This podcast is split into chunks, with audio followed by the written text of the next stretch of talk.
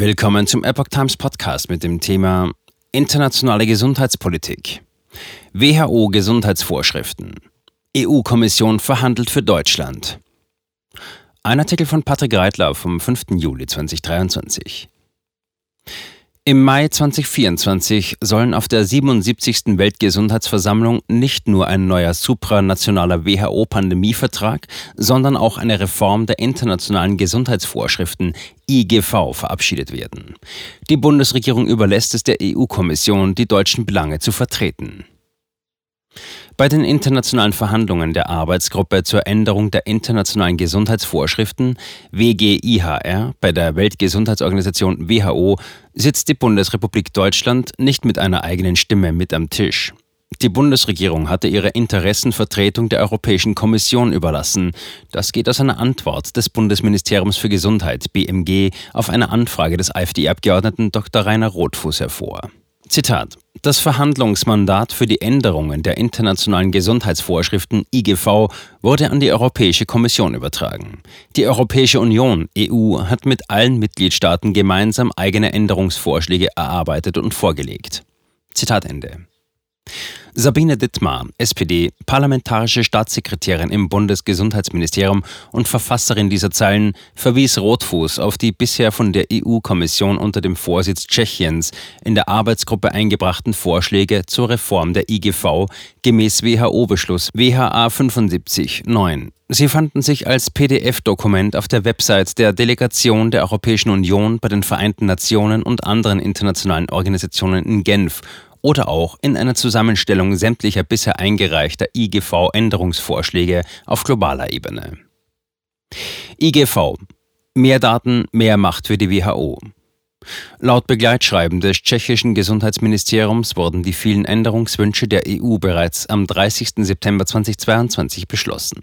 Sie zielen offensichtlich vor allem darauf ab, einen noch umfangreicheren Informations- und Datenaustausch zwischen der WHO und ihren Mitgliedstaaten zu ermöglichen und dem WHO-Generaldirektor noch mehr Machtbefugnisse einzuräumen. Insbesondere wenn es um den Umgang mit unbekannten Krankheitsregeln geht. Artikel 3 Prinzipien.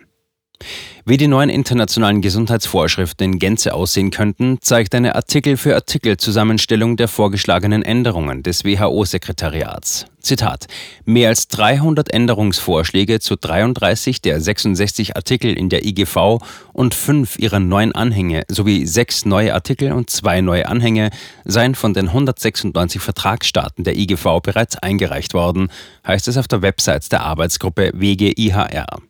Die Gruppe wird sich demnach voraussichtlich noch dreimal treffen, bevor sie ihr IGV-Reformpapier bei der 77. Weltgesundheitsversammlung im Mai 2024 zur Prüfung freigeben wird.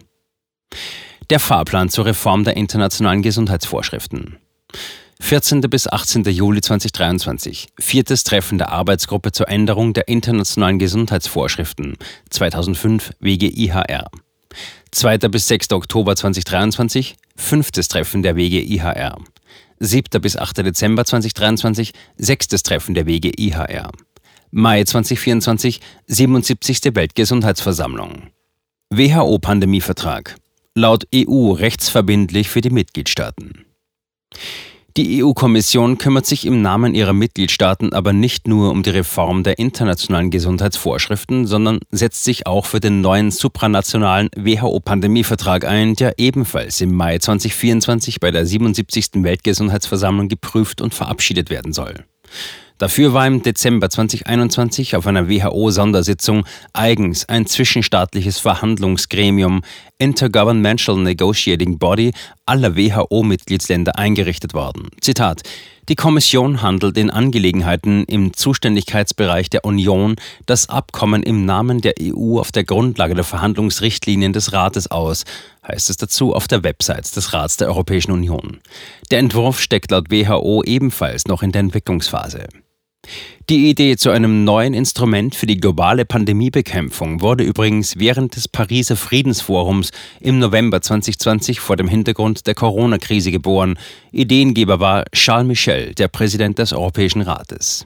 Zitat: Die endgültige Entscheidung über die Annahme des Instruments liegt bei den WHO-Mitgliedstaaten, heißt es auf der Website des Rats der Europäischen Union. Zitat: Sobald das Instrument vereinbart ist, wird es rechtsverbindlich und in der WHO-Verfassung verankert sein.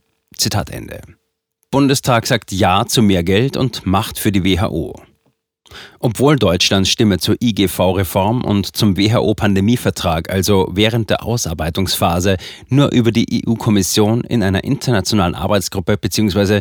über das zwischenstaatliche Verhandlungsgremium zum Pandemievertrag zum Tragen kommt, hatte der Bundestag am 12. Mai 2023 mehrheitlich entschieden, der WHO generell mehr Geld und vor allem mehr Macht zu verschaffen. Nur drei Tage zuvor hatten die drei Ampelfraktionen eine entsprechende Beschlussvorlage eingereicht. Darin heißt es unter anderem, Zitat, die EU stellt die UN-Agentur in ihrer globalen Gesundheitsstrategie ganz klar ins Zentrum jeglicher neuen globalen Gesundheitsordnung.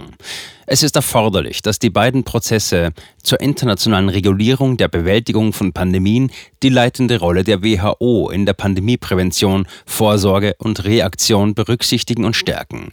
So könnten die laufenden Verhandlungen zu einem Pandemieabkommen oder Instrument im Rahmen der WHO und die Reform der IGV dazu beitragen, die Durchsetzungsfähigkeit sowie Unabhängigkeit der WHO im Falle einer Gesundheitskrise zu verbessern, die WHO muss in der Lage sein, eine führende und koordinierende Rolle auszuführen, wie es auch der globale Aktionsplan vorsieht. Das erfordert aber die Bereitschaft der globalen Gesundheitsakteure, die eindeutige Führungsrolle der Organisation anzuerkennen und der Mitgliedstaaten einem multilateralen Ansatz in globalen und regionalen Gesundheitsfragen Vorrang einzuräumen.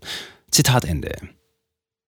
Aufgabe der Souveränität in Gesundheitsfragen Insbesondere der geplante WHO-Pandemievertrag stößt international auf viel Widerstand. Befürchtet wird allgemein eine Aufgabe der Souveränität der Nationalstaaten zugunsten weitreichender Befugnisse für die WHO, besonders für deren Chef Tedros Adhanom Ghebreyesus. Sollte das Instrument tatsächlich verabschiedet und von den Mitgliedstaaten ratifiziert werden, hätte Ghebreyesus beispielsweise das alleinige Sagen, wenn es um die Ausrufung einer Pandemie und deren Beendigung geht. Die wissenschaftliche Initiative Gesundheit für Österreich e.V., ein Netzwerk von Angehörigen der Gesundheitsberufe, fasst es in einem öffentlichen Brandbrief an Politik, Gerichte und Medien so zusammen. Zitat die Weltgesundheitsorganisation WHO plant ein Abkommen über die weltweite Pandemievorsorge zu etablieren. Das Vorhaben ist hochgefährlich. Dieses Abkommen soll ermöglichen, dass die WHO nicht mehr wie bisher Empfehlungen für die Regierungen der Mitgliedsländer abgibt, sondern Entscheidungen trifft, die als Gesetze gelten und sogar über unserer Verfassung stehen sollen. Das Abkommen zur Pandemievorsorge würde eine Umgehung aller demokratischen Institutionen bedeuten, denn die WHO selbst ist nicht demokratisch legitimiert. Zitat Ende.